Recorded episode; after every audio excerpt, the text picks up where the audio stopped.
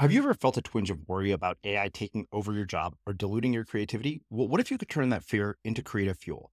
We've just published an amazing new ebook called The Four Keys to Success in an AI World. And this is more than just a guide, it's a deep exploration into the human skills that AI can't touch, the skills that are essential for standing out and thriving, no matter how much technology evolves.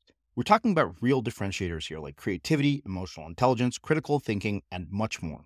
Inside, you'll find actionable insights and strategies to develop these skills, whether you're a creative person, a business person, or just simply someone who loves personal development.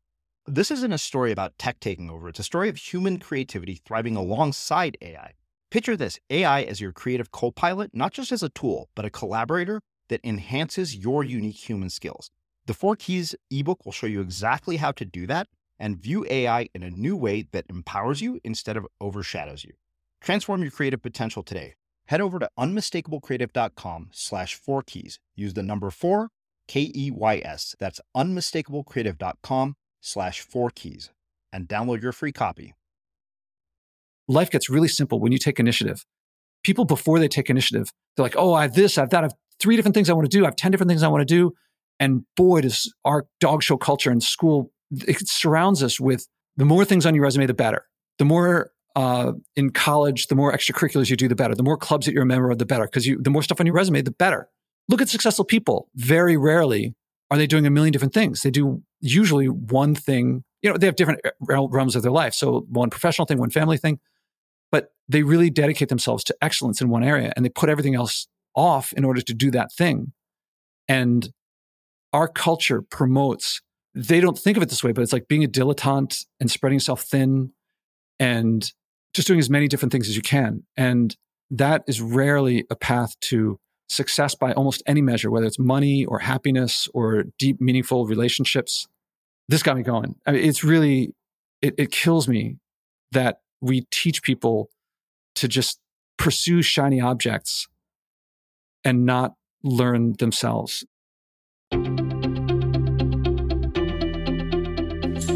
I'm Srini Rao, and this is the Unmistakable Creative Podcast, where you get a window into the stories and insights of the most innovative and creative minds who've started movements, built thriving businesses, written best selling books, and created insanely interesting art. For more, check out our 500 episode archive at unmistakablecreative.com. Josh, welcome to the Unmistakable Creative. Thanks so much for taking the time to join us. Glad to be here again. It's uh yeah, I have to say you were one of the early people supporting me when I went in this direction. So thank you for having me again. Yeah, it is my pleasure to have you here. You know, I, I think that you know the first time we had you, I found our conversation incredibly intriguing. I know that you know you're a combination of both an academic and an entrepreneur, which I think you kind of have this really cool dichotomy that allows us to explore the subject matter in a way that we wouldn't otherwise. But before we get into the new book that you wrote, um, I want to start asking, what did your parents do for work and how did that shape and influence who you've become and what you've done with your life? My dad was a history or is a history professor, uh, now emeritus. So he teaches uh, third world urbanization with a specialty very much like of the city of Ahmedabad in India. Mm. And he grew up in Pittsburgh, and Pittsburgh was a mill town of steel mills, and Ahmedabad is a mill town of textile. Well, was, and actually they're both switching over to being more techy. Uh, my mom when I was born was, I, I, guess you would say housewife, but then after they got divorced, she did a lot of sales type. She went into real estate, then she sold uh, telephone type equipment, then she went into training people to be real estate uh, brokers and get licenses. And how did it affect me? I mean, my dad weighs heavily on me, but it's not from the business side of things. I, I, I had a very high view of academia for a long time in my life. I thought, you know, university, like the top of a university is the top of the world just because I didn't know anything outside of it. Yeah. And looking back now, my mom's entrepreneurial, you know, just going out and, and doing it, that I didn't notice it at the time. You know, when I noticed it, not growing up, when my company was almost bankrupt. and she put me in touch with people whose, com- well, I didn't know this until I, they'd say, they'd say things that were very understanding. And I felt like, wow, this person really gets it. And then I found out, oh, they almost went bankrupt too. And that, you know, that I got it was a really difficult time and I got much closer to my mom at that time because of that background. So it took a little while for that business side of things to kick in. Yeah. What what was the the message they gave you about education growing up? like What did your parents teach you about education? It's Well, certainly I should. They valued it. They encouraged me to get as far as I could with it. They said it was, um, you know, I think my dad, he, he, I mean, he has a PhD and is a professor. So for him, it was a very, like, that's what you do. You go to school, you get a degree, and it made me think like the P- a PhD was the highest thing you could do in life. Now, I mean, now I look at PhD, I have a PhD, but I look around at most people with PhDs aren't particularly practical. Yeah. And so now I've developed a disdain is too strong of a word, but you know, skepticism for um, academic stuff. And I never felt like it had to connect with life. It was really just um, abstract learning and learning for the sake of learning, which is nice. But now, I mean, there's a big shift in my life later, which was to for it to be usable and meaningful and changing behavior and connecting me with others. But that's not exactly what you asked. Yeah. so uh, I wonder, you know, uh, w- do they give you any sort of underlying message beyond going as high as you can in terms of education about how to make your way in the world? Were there any career paths that they encouraged? My dad wanted me to be an architect. I think because, well, he would say you could be.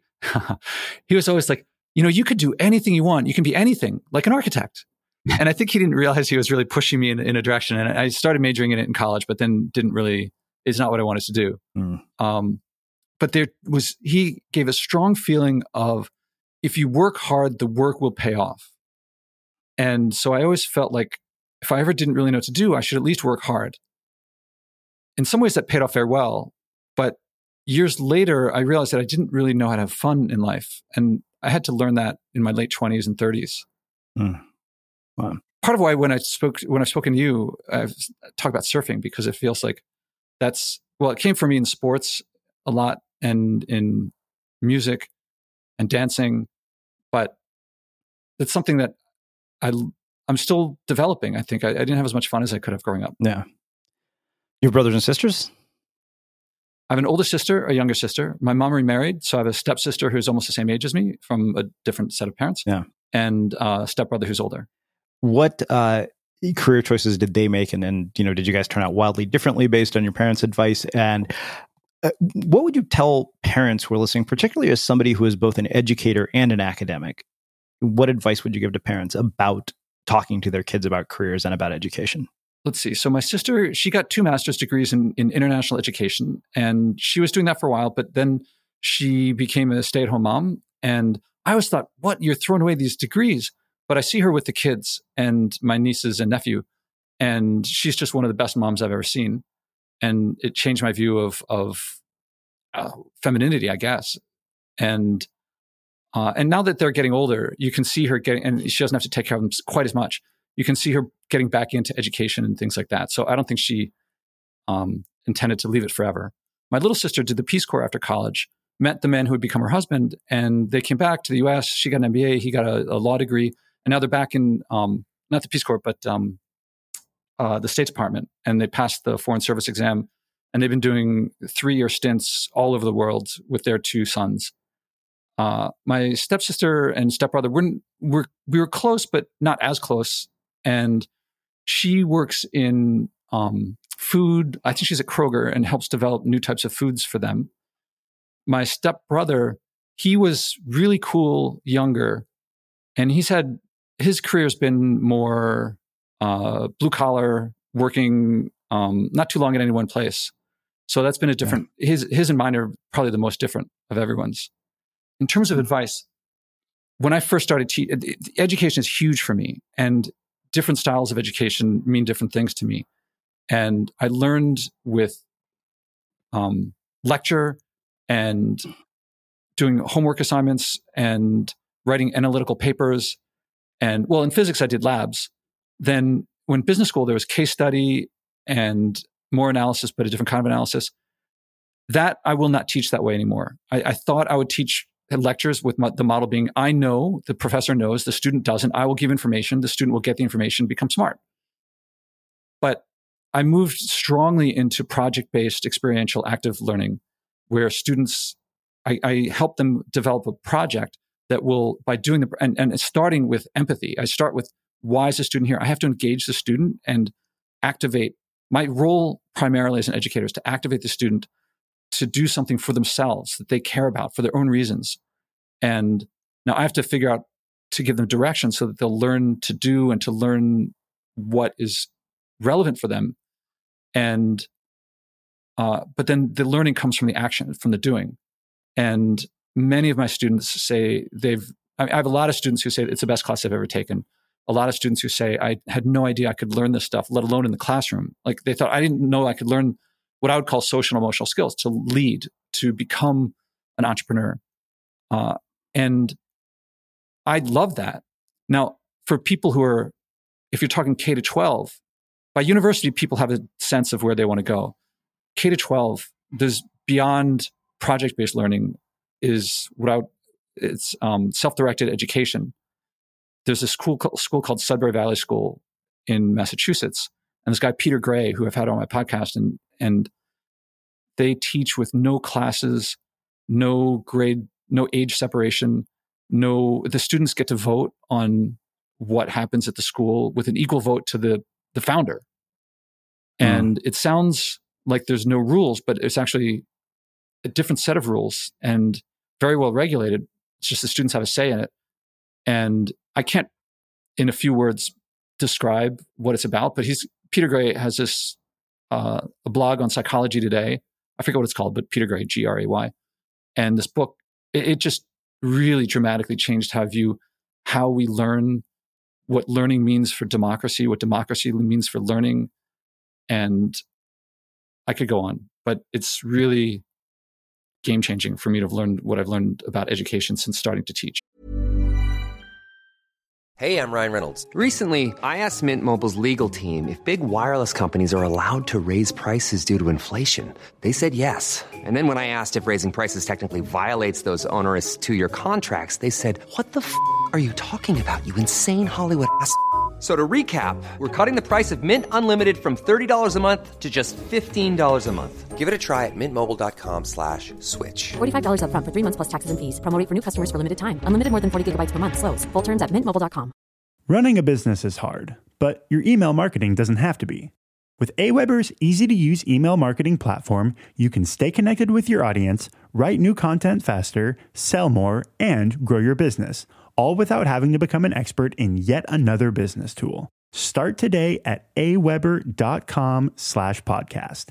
That's A-W-E-B-E-R dot com slash podcast. Aweber, simpler email marketing. Introducing Wondersuite from Bluehost.com. Website creation is hard, but now with Bluehost, you can answer a few simple questions about your business and get a unique WordPress website or store right away. From there, you can customize your design, colors, and content. And Bluehost automatically helps you get found in search engines like Google and Bing. From step-by-step guidance to suggested plugins, Bluehost makes WordPress wonderful for everyone. Go to bluehost.com/wondersuite. Normally, being a little extra can be a bit much, but when it comes to healthcare, it pays to be extra and United Healthcare makes it easy with Health Protector Guard fixed indemnity insurance plans. Underwritten by Golden Rule Insurance Company, they supplement your primary plan, helping you manage out of pocket costs without the usual requirements and restrictions like deductibles and enrollment periods. So when it comes to covering your medical bills, you can feel good about being a little extra. Visit uh1.com to find the Health Protector Guard plan for you. Since 2013, Bombas has donated over 100 million socks, underwear, and t shirts to those facing homelessness. If we counted those on air, this ad would last over 1,157 days. But if we counted the time it takes to make a donation possible, it would take just a few clicks. Because every time you make a purchase, Bombas donates an item to someone who needs it.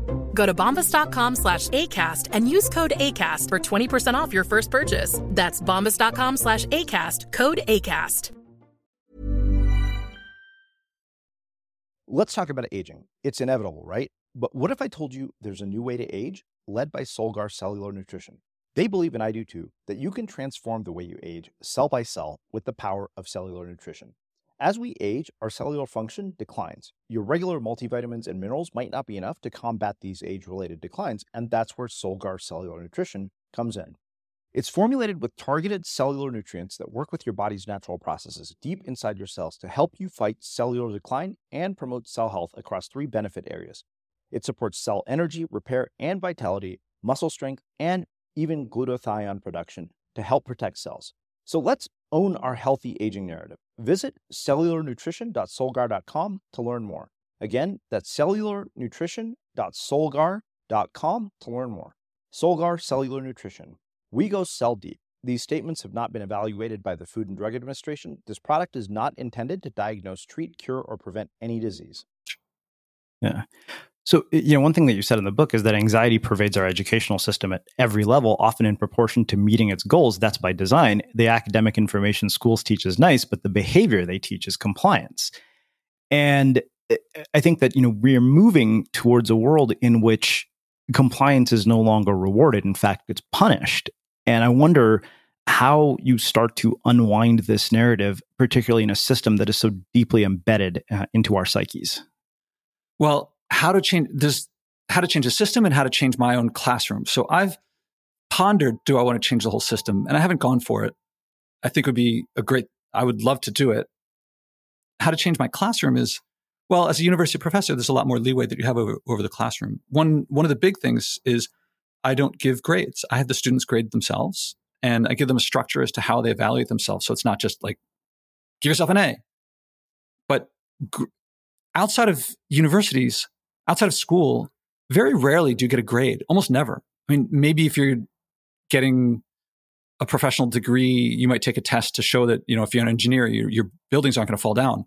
But it's not like you can go and if you're uh, an entrepreneur, a salesperson, and you're going to go to some client and try to get them to buy stuff, they're going to give you a standardized form. And if you get a high enough score, they'll buy your product. It's grading makes it all, it's about judgment. And then you start ga- gaming the system and things like that. And another big thing is it's, I give exercises that are, you know, my model for learning, for how to learn a performance based, an active, social, emotional, expressive performance based field, which includes all of business that if you want to learn to perform, you practice the basics. If you want to play a musical instrument, if you want to act, if you want to be in the military, if you want to all sports, you know, if you want to learn to play the piano, if you want to get to Carnegie Hall, you don't sit through lectures for years. And then at the end of it, there's this thing called commencement. And then you get to put your fingers on the keyboard. You start by playing scales. And scales didn't come out of nowhere. People had to, people who knew how to play had to work for a long time to develop a theory and scales and so forth. But you don't, if you want someone to learn that theory, telling them the theory doesn't work nearly as much as giving them exercises that reveal the theory and eventually they'll develop it on their own. So my students, I don't tell them the answers. I don't tell them theory, but at the end, they can tell the theory as well as anyone, but they can do it because they've done it. If I do it, you know, I, I'm, I think I do it pretty well. You know, at the beginning, it took a while to develop the right set of exercises or an effective set of exercises. But I, do my best not to lecture. If asked, mm-hmm. I'll give them some background on some things if they don't know it, because I do have more experience than most of my students. But it's really crafting what are the equivalent of if you play tennis, you start with ground strokes. After the ground strokes, maybe you learn to go up to the net. After you learn to go, you know, way later, you learn the serve. The game begins with the serve, but you don't start the exercise. You don't start teaching them with the serve because it's hard. Same with lots mm-hmm. of things in business. You start with basics, start with learning skills that you can build on. And then eventually, actually, it's pretty quick that people get very advanced exercises and they do some very yeah. advanced things that even advanced people are, who didn't go through this, who, who might have holes in their foundation, might not be able to do. But when you don't have any holes in the foundation, you can build really high. Yeah. I don't know if so, it's being too abstract what I'm saying. No, no, no, not at all. I mean, I, think this makes a lot of sense, and and you know, I've got plenty of notes on the book itself to go into getting less abstract. But before we go into all of that, you mentioned earlier that you had a, a bankruptcy and a, a failed business. One of the things I, I, have always wondered is what is it that separates a person who experiences post traumatic growth from post traumatic stress, and and how do you not let that you know moment of failure determine how you're going to behave in the future, uh, or really just let it break you? I guess is where I'm going with that. Well, so I would categorize it as things didn't work out. We didn't actually declare bankruptcy. We didn't get, nor were we forced into bankruptcy. The company technically exists, although I was forced out from being CEO. So that wasn't exactly a grand success. But I, it's, I mean, I can tell you this is, I don't know if this is the right answer or uh, how helpful of an answer it is, but I needed to buy food. I needed to pay my mortgage. And I was nursing my wounds after got, after I got, I mean, you saw that this book was the first time that I shared that when they moved offices, the way that they kept me from going back in the office was they just didn't give me a key. And I was like, I felt like a puppy that had been kicked and kept going back to get kicked for more. And, but except a puppy who one day dreamed to be like the next Einstein because the PhD is in physics for people who don't know. And the humility, I'm not the most humble man in the world by far. I, I've a bit more humility than I did before, but then I had like, well, that was a big lesson in it. But I had to get money. I had to make money and I had to go out and work and make some money. So before starting my first company, I was in graduate school and I had a stipend. But I was like, eh, there wasn't an application to, I didn't apply for a job. I just got into graduate school and a PhD in physics program. There's always a stipend. And so I didn't know how to work. I didn't know what the working world was like. Um, so it was a very scary experience, but also one that I had no choice in because I didn't want to get kicked out of my apartment. And then when I was out in the world, then I worked for a couple years in a nine to five job and I didn't like it. I mean, I, it was okay. It was cool to make more money than I ever had before. I was certainly making more money than I was taking in when I, in my own startup. Uh, of course, there was no upside for me. Um, and I realized I really wanted to start more companies. And so that sent me back to business school. Uh, you know, something that told me that I couldn't keep working there.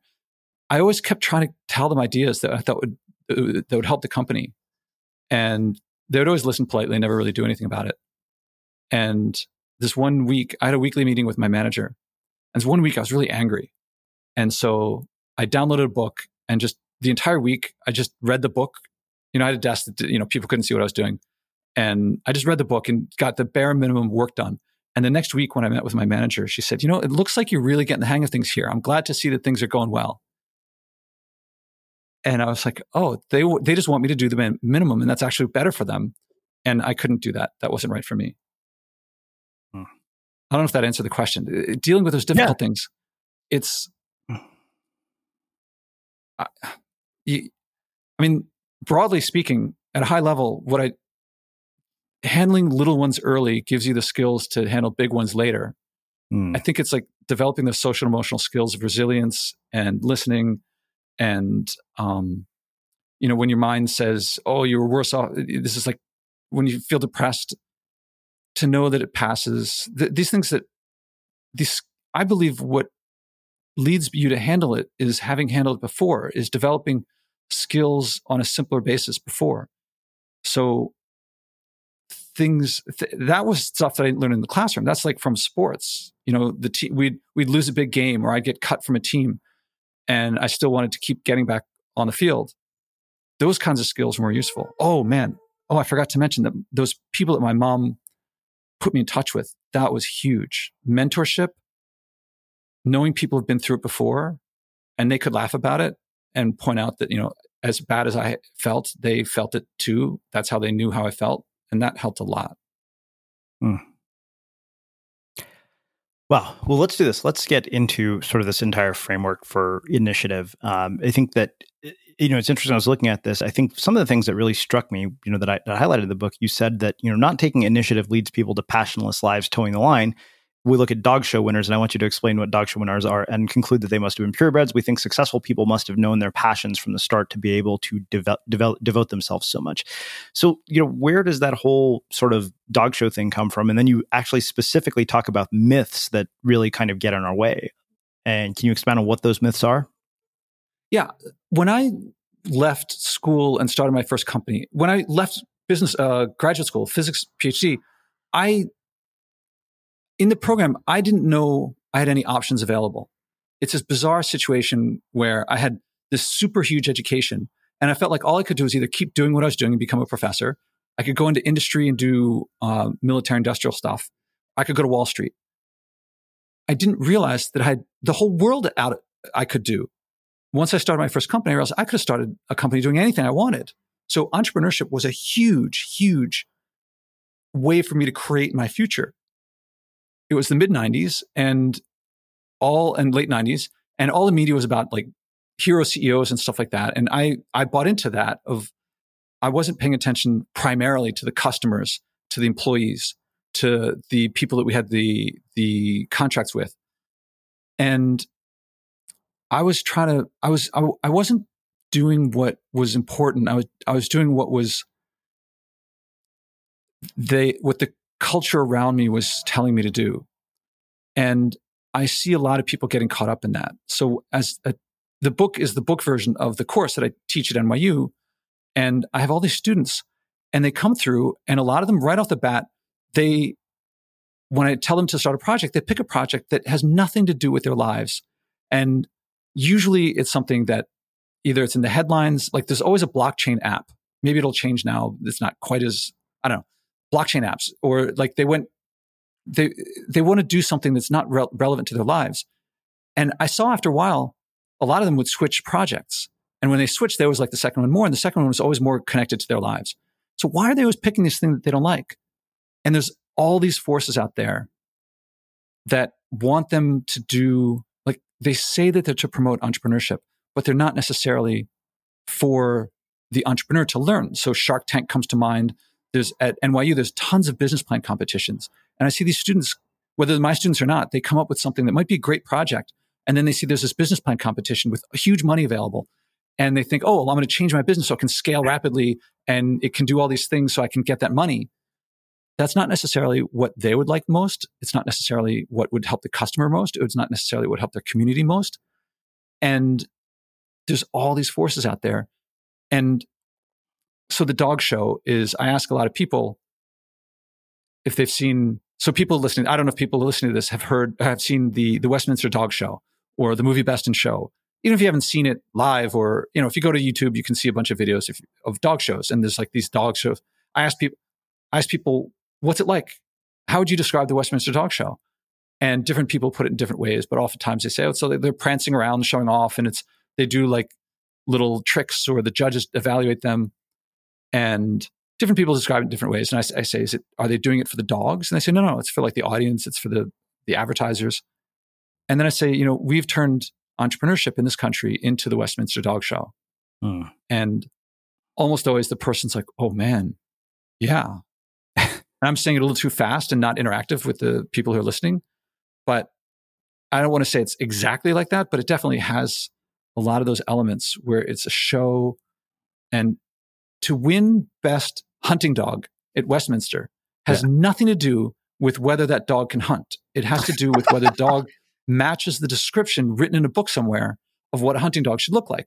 Mm-hmm. And there are a lot of companies that are trying to look like what they think a company is supposed to look like. Not necessarily, you know, the equivalent of hunting would be, you know, getting a customer and satisfying them so they come back for more. You know, it depends on maybe it's a service or whatever. And I really wanted to. Oh, and I, I got to say, there are there's a place for dog shows and for dog show entrepreneurship. Like Silicon Valley has a lot of stuff that like there's a lot of people who fund things, and if you create a lot of enough things that look cool, sometimes one will take off. And and there's a lot of resources for that, but there are not resources for people who do not want to go in the dog show. And I include as the, the book my editor, uh, not editor, publisher really wanted to say, wanted the word entrepreneurship on the cover. They're like, that sells books. but I wanted to make it clear that this is for, yes, it's for entrepreneurs, but it's for some, it's something more general. So initiative, it could, because people, you could be starting a project at work. I just got an email from a, a former student. He's like, thank you for getting me, what was it? How do you put it? He's, he started a new division because he pitched his CEO in a way that he had developed in my course and now he runs his own division within this company where he works. Hmm. How would you like to look five years younger? In a clinical study, people that had volume added with Juvederm Voluma XC in the cheeks perceived themselves as looking five years younger at six months after treatment. Look younger, feel like you. Add volume for lift and contour in the cheeks with Juvederm Voluma XC. Reverse signs of aging by adding volume to smooth laugh lines with Juvederm Vollure XC. For important safety information and to find a licensed specialist, visit juvederm.com. That's J U V E D E R M.com. Not for people with severe allergic reactions, allergies to lidocaine, or the proteins used in Juvederm. Common side effects include injection site redness, swelling, pain, tenderness, firmness, lumps, bumps, bruising, discoloration, or itching. There's a risk of unintentional injection into a blood vessel, which can cause vision abnormalities, blindness, stroke, temporary scabs, or scarring. Talk to a licensed specialist to find out if it's right for you. Running a business is hard, but your email marketing doesn't have to be. With Aweber's easy to use email marketing platform, you can stay connected with your audience, write new content faster, sell more, and grow your business, all without having to become an expert in yet another business tool. Start today at aweber.com slash podcast. That's A-W-E-B-E-R dot com slash podcast. Aweber, simpler email marketing. Cool fact a crocodile can't stick out its tongue. Also, you can get health insurance for a month or just under a year in some states. United Healthcare short term insurance plans, underwritten by Golden Rule Insurance Company, offer flexible, budget friendly coverage for you. Learn more at uh1.com. Introducing Wondersuite from Bluehost.com. Website creation is hard, but now with Bluehost, you can answer a few simple questions about your business and get a unique WordPress website or store right away. From there, you can customize your design, colors, and content. And Bluehost automatically helps you get found in search engines like Google and Bing. From step-by-step guidance to suggested plugins, Bluehost makes WordPress wonderful for everyone. Go to bluehost.com/wondersuite. Since 2013, Bombas has donated over 100 million socks, underwear, and t-shirts to those facing homelessness. If we counted those on air, this ad would last over 1,157 days. But if we counted the time it takes to make a donation possible, it would take just a few clicks. Because every time you make a purchase, Bombas donates an item to someone who needs it. Go to bombas.com slash ACAST and use code ACAST for 20% off your first purchase. That's bombas.com slash ACAST, code ACAST. Let's talk about aging. It's inevitable, right? But what if I told you there's a new way to age led by Solgar Cellular Nutrition? They believe, and I do too, that you can transform the way you age cell by cell with the power of cellular nutrition. As we age, our cellular function declines. Your regular multivitamins and minerals might not be enough to combat these age related declines, and that's where Solgar Cellular Nutrition comes in. It's formulated with targeted cellular nutrients that work with your body's natural processes deep inside your cells to help you fight cellular decline and promote cell health across three benefit areas. It supports cell energy, repair, and vitality, muscle strength, and even glutathione production to help protect cells. So let's own our healthy aging narrative. Visit cellularnutrition.solgar.com to learn more. Again, that's cellularnutrition.solgar.com to learn more. Solgar Cellular Nutrition. We go cell deep. These statements have not been evaluated by the Food and Drug Administration. This product is not intended to diagnose, treat, cure, or prevent any disease. Amazing. So let's talk uh, about one more theoretical piece and then get into what you call the method of initiative exercises. You talk about these seven core principles. Personality matters less than any skill you can learn. The idea of a lifetime comes once a month. Better than a great idea is an okay idea plus market feedback, flexibility, and iterations. Start where you are with what you have. Pitch and they'll judge. Ask advice and they'll help. Almost nothing inspires like helping others so much that they reward you for it. Now, obviously, I just read those verbatim give us an overview of how these all work and, and what role they play in initiative. I can do my best in words. Yeah. But the way these really kick in is when you do the exercises. Okay, well and, then let's do that then. Let's go into okay. the exercises specifically and talk about how they how the how do these seven principles tie into the exercises then and initiative. They're, I mean, I write them before the exercises as guideposts, as milestones, so that as you do the exercises, they'll kick in.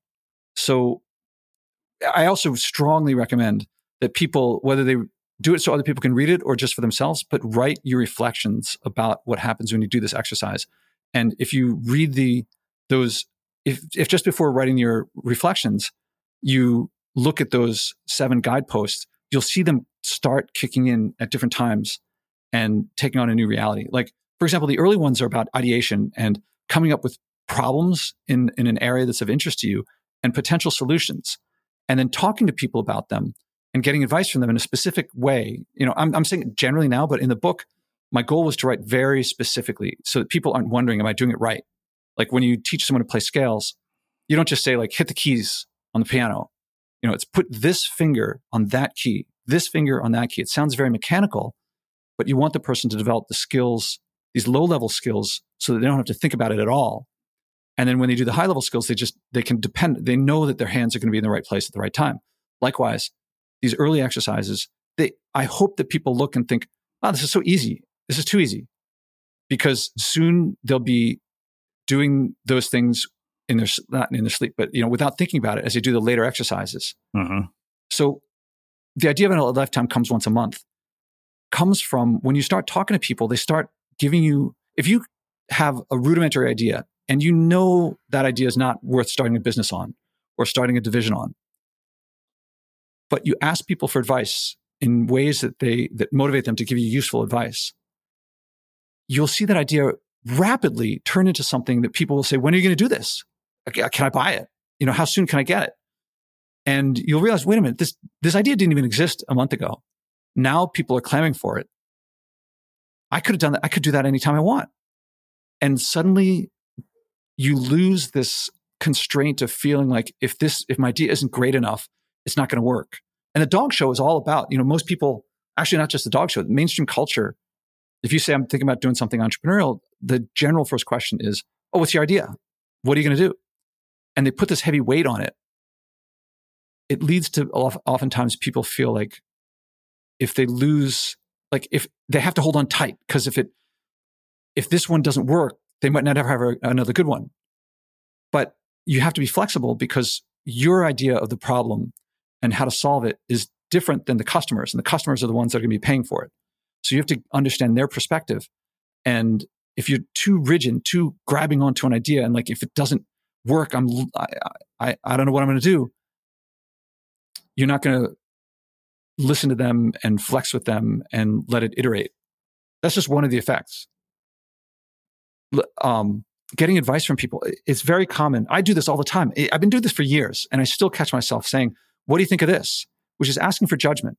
If you ask for judgment, people will give you judgment, and it sets up a dynamic between you and the other person where they're kind of. I'm here. I'm, I'm, I'm doing the pose right now. You can't see it, but I'm like crossing my arms and looking downward, and that separates you from them. But if you ask advice, then the person will often feel like they want to help you.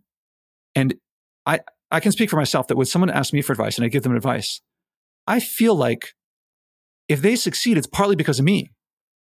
So I have a vested interest in their success. I, because if you succeed based on, in part, advice that I gave you, that's my advice. That's my success as well. So if you come back to me for help again, i am more likely to help you again. Hmm. So that's why, you know, ask for advice, ask for a judgment, you'll get it. Ask for advice, they'll probably help you and you'll get a closer working relationship. Hmm. Well, let's do this. Let's get into uh, you know the actual tactical exercises. Uh, you know, can you give us an overview of what they are, how we can, and you know how somebody listening to this could go and apply these things? Yeah, I can. I'll I can go over them quickly, all ten of them, mm-hmm. and it won't be enough me saying it really quickly for you to get it all to know exactly how to do all of them because there's a lot of description of how to do them in low level detail. But the first one, the first one is very easy. It's write a personal essay. The it's partly to get you writing. This is the one that sounds most like a regular school activity. I just want people to write a field that's interesting to them. And it doesn't have to be the only field that's interesting to them because the first couple exercises, they, you just want, I just want to make sure they have some direction and people can switch later if they want, but you have to have the direction to go in. And I also want people to write the names of people that they look up to and that they might have access to in that field. The next exercise is to write down five problems in that field and to try to write down some rudimentary solutions. You definitely have to write the problems. The solutions aren't as necessary. And this is not this is not to make a big presentation. This is just to write down a couple sentences for each. And then go to five different people that you know that support you and to ask them for advice on each of them and a vote. Which one did they like the most?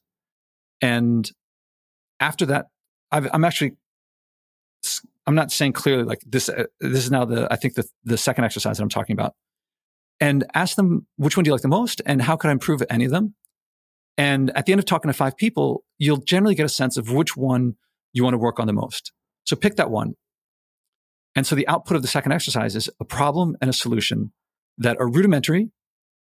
And the people you asked probably aren't the best people in the world to ask because they're probably not into your field. But the point of talking to them is not to get the best advice just yet, it's to get the skills of getting advice and how to handle it when you say, Can you give me some advice? And they say, I think it's great, go for it. And you have to say, Okay, I appreciate that you like it, that I should go for it, but can you give me some advice? And when you ask, they'll give it to you. The next step is to talk to uh, 10 people, 10 friends and family members who, again, they might not give the best advice, but now you've narrowed it down to one project that you're working with and you describe the problem and solution and you ask each of them for advice, usually two or three pieces of advice from each. And after you talk to 10 people, you should, if you start hearing the same advice from different people, implement it along the way. So by the time you're on the 10th, it's probably a different project than at the beginning. And at the end of that step, you'll have a, a problem and solution that have, has been improved and you have, you'll probably have a better sense of what you like about it and you'll feel more connected with it. The next step is to talk to f- five people who have the problem and get them to tell you the problem in their words, word for word. You got to write down. Oh, and a problem means it, you have to say an emotion that they feel that they don't like.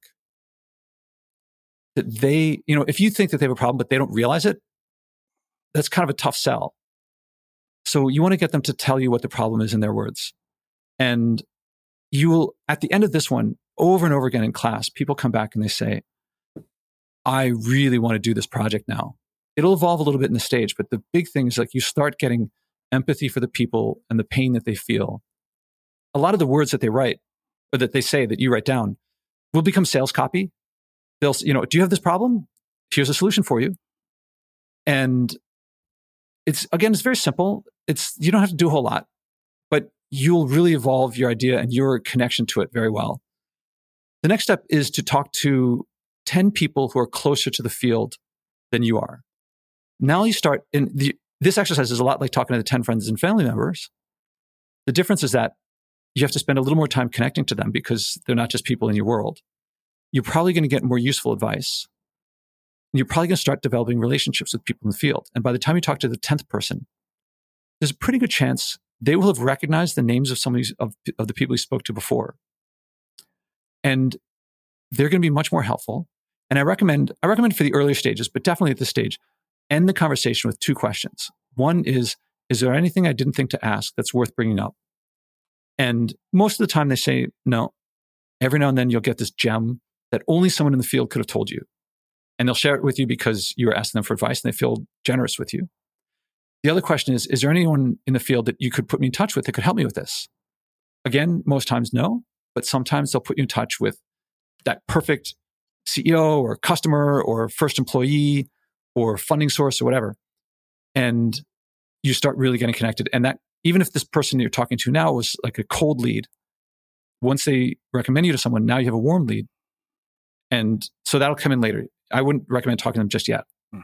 So I realize that I've made a mistake here, mm. that I'm going on too long describing the exercises. And yeah.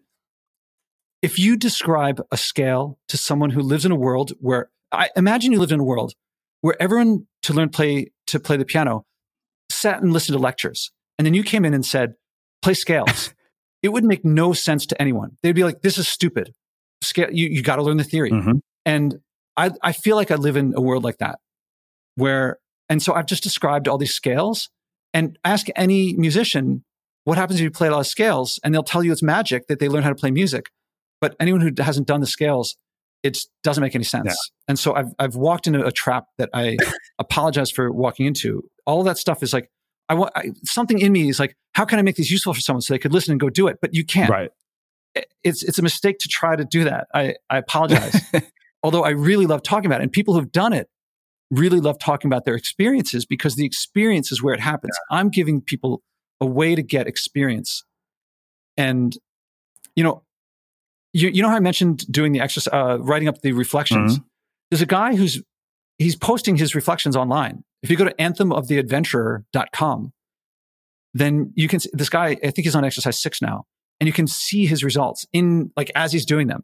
And he's just do, doing it publicly. He's making his, his reflections available, Mm. and people can see what the results are.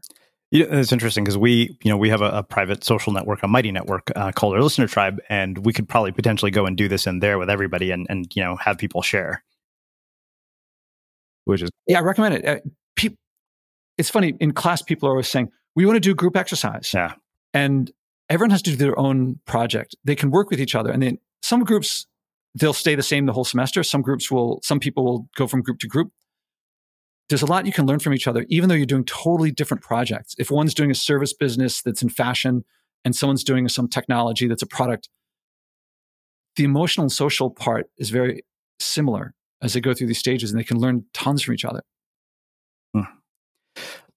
So one thing that you you talk about here um, that I think was was interesting is sort of this idea of um, you know you, you talk about finances in a visual model, but then I think one of the things that really struck me was the things that you say about sort of resources, time, and money, because I think that you know one of the things I've seen often is that people will use a lack of resources as an excuse when you know it, it's funny and often this is something that you'll see over and over in many of the books that have been written about entrepreneurship is that the people who are incredibly resourceful when they get resources they lose that resourcefulness and one you know how do you prevent that from happening but what do you say to people who feel that they are resource constrained Well, you make getting the resource part of the project. Hmm.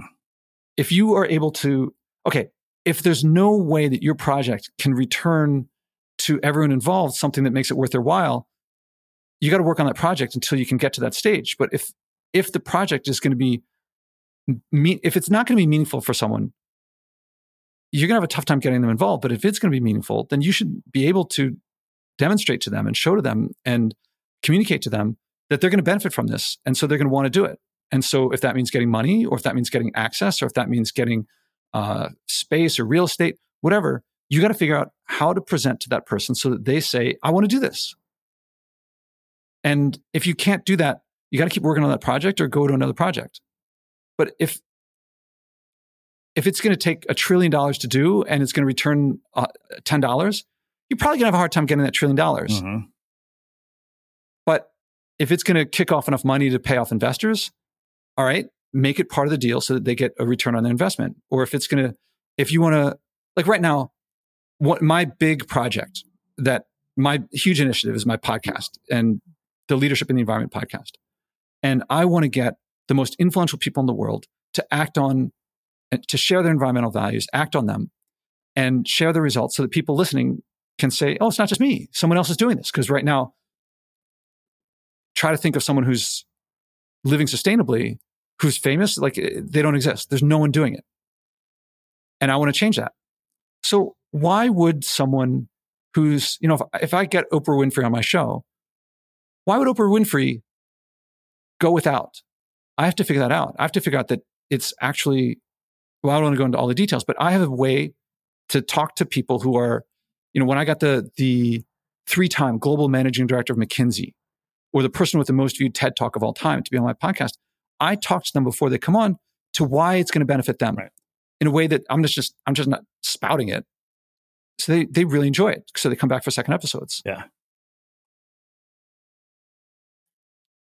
So the access, I think, is one resource. You know, do, do you have access to people who can do the thing that you need done, or can, you know, access I think, you know, money, time, real estate, access, things like that.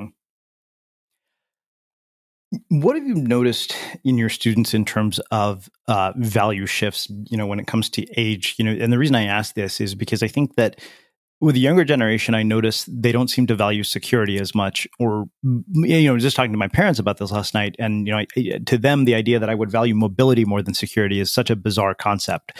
And I, I wonder, uh, being in an environment full of academics, what do you see uh, with younger people when it comes to these sort of values around work?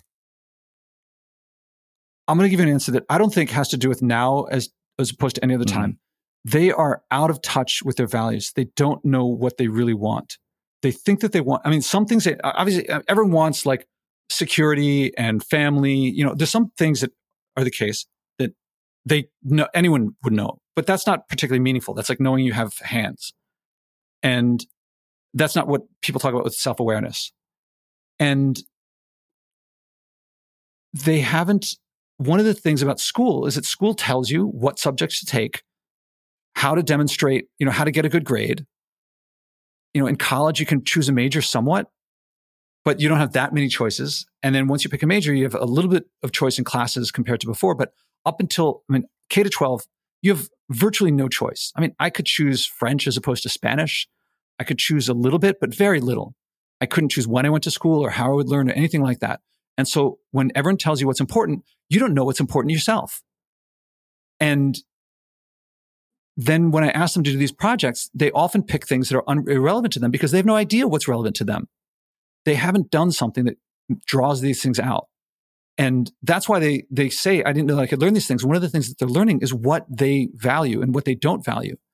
And, you know, it's easy to say, you know, I value freedom and I value family. Well, what happens when they're against each other? When your family wants you to do something, but you want to be free to do something else? Which do you pick there? School keeps you from those yeah. things. This stuff, when you take initiative and you create the project, it forces you either to realize, I don't like this and I want to move on to something else, or, oh my God, I love this and I got to start getting rid of things in my life. And life gets really simple when you take initiative. People, before they take initiative, they're like, oh, I have this, I have that, I have three different things I want to do, I have 10 different things I want to do. And boy, does our dog show culture in school, it's so, it surrounds us with the more things on your resume, the better. The more uh, in college, the more extracurriculars you do, the better. The more clubs that you're a member of, the better. Because the more stuff on your re- resume, the better. Look at successful people. Very rarely are they doing a million different things. They do usually one thing. You know, they have different uh, realms of their life. So one professional thing, one family thing but they really dedicate themselves to excellence in one area and they put everything else off in order to do that thing. And that is our culture promotes. They don't think of it this way, but it's like being a dilettante and spreading yourself thin and um, just doing as many different things as you can. And that is that is rarely a path to success by almost any measure, whether it's money or happiness or deep, meaningful relationships this got me going. I mean, it's really, it, it kills me that we teach people to just pursue shiny objects and not learn themselves. My, you know, I, I saw you had um, David Allen yeah. recently, and his book. He has been a great mentor for me, and when I first read his book, uh, "Getting Things Done," I thought, okay, this is an interesting book. But I met him and I said, you know, I, th- I think I act on my priorities pretty well. And so I didn't think your book was that useful. I said it a little more politely. And he said, yeah, everyone thinks it's about productivity and efficiency. That's because they put that on the cover because that's what sells books. But the book is really about freedom. It's about mental mm-hmm. freedom. Mm-hmm. And it's about how if your mind is preoccupied with something, then you won't get, you, you, you can't concentrate. Like if you, like we're we're talking right now, but if you're thinking that as soon as this call ends, you have to pick up the phone and call someone else, your mind is going to be preoccupied with that, and you won't be able to pay attention yeah. to me. Or if you're an engineer working on some problem, you got some other problem in your head, you can't solve this one. And so he's got these great tools to give you mental freedom. I reread his book and I thought, this is amazing. Mm-hmm. My book is about, it's about passion. It's about, and it, it's actually the word did make it on the cover, but I'm not saying like find your passion but you will unearth your passions. You'll get rid of these things that society has helped has put on you to like distract you, not to distract you, but to, you know to make you productive for them, yeah. Which is not necessarily rewarding for you. And the more that you do this stuff, the more that the passing fancies will you'll just you'll exhaust them and you'll think like, oh, that that thing with the blockchain app, that was kind of cool, but that's not what, what I really want to do. I really want to do, you know, I don't know what, you know, in my case, it was environmental leadership. And the number of things that used to be amazing in my life, but don't measure up to this that I now say, no time for that. It's, it's hugely rewarding to look at something you used to love and realize it just doesn't measure up to this thing that is just a, a life passion. And this book is about unearth, uh, describing these exercises. I can't convey what happens when you realize this is something that I will do until and you know my entire life or until I'm done. And if you all the other tools out there, I would not have written the book if and, and developed these exercises in this progression if there was a resource out there that I, I'd, I'd come across that does that. But the stuff that's out there for entrepreneurship is generally, it starts with like, what's your idea and what's your team? And like, let's work with that. And you can do something that becomes very successful and you don't really care about. It's too late of a stage. It presumes that if you do it and you get money, that that's what you really wanted to do. And I've not, I've not yet met the person who just wants to fill the bathtub with gold coins and just swim in it. The money's for something. Amazing. Um, well, this has been super, super eye opening and thought provoking. I, I, love conversations like this because they make us think. Like it's one of those conversations that I don't think you can get everything you put into it by listening to it once, which, uh, you know, those are my favorite kinds. And now I, I kind of want to go back and reread the book now after having had this conversation with you. So I have one final question for you, uh, which is how we finish all of our interviews. What do you think it is that makes somebody or something unmistakable? It's, you know, I can't help but go with passion. It's a passion that you, we all love things and we often don't know it. As I said, society often, you know, what, what's successful in society is generally what's stable and keeps things going. And so, you know, finance and consulting and multinational corporations, they'll want, they, they're very stable and they keep going. They get you to do, they make it rewarding financially and with stability and security, do what they ask you to. That doesn't mean you'll really love it. When you meet someone who does what they love and they created it from scratch or from however they created it, and it, they did it because doing it revealed in them something that was probably always there. They always knew it was there. And once it came out, they realized, oh my God, I can do this. This is what, this is what the world needs. This is what I will jump out of bed for. This is what I will do when the chips are down, when things fall apart. I will be there and make it work. That is unmistakable. That you can't teach that. But when you find it, you will do it.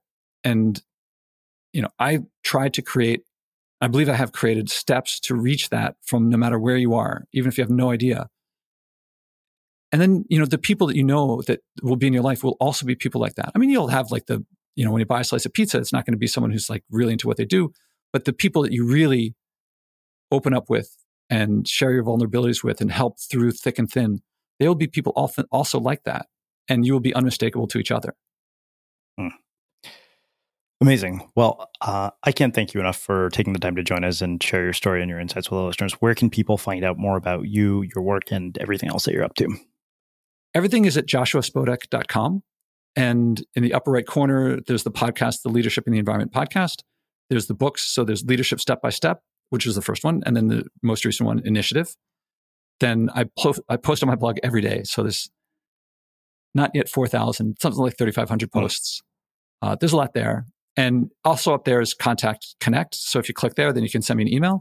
And if you have further questions, I'm happy to answer. And the social media stuff is all linked to from there too. Awesome. And for everybody listening, we will wrap the show with that. Thank you for listening to this episode of the Unmistakable Creative Podcast. While you were listening, were there any moments you found fascinating, inspiring, instructive, maybe even heartwarming? Can you think of anyone, a friend or a family member who would appreciate this moment? If so, take a second and share today's episode with that one person because good ideas and messages are meant to be shared. Running a business is hard, but your email marketing doesn't have to be.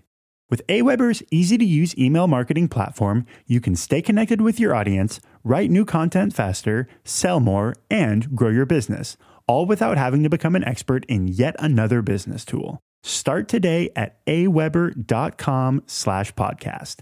That's A-W-E-B-E-R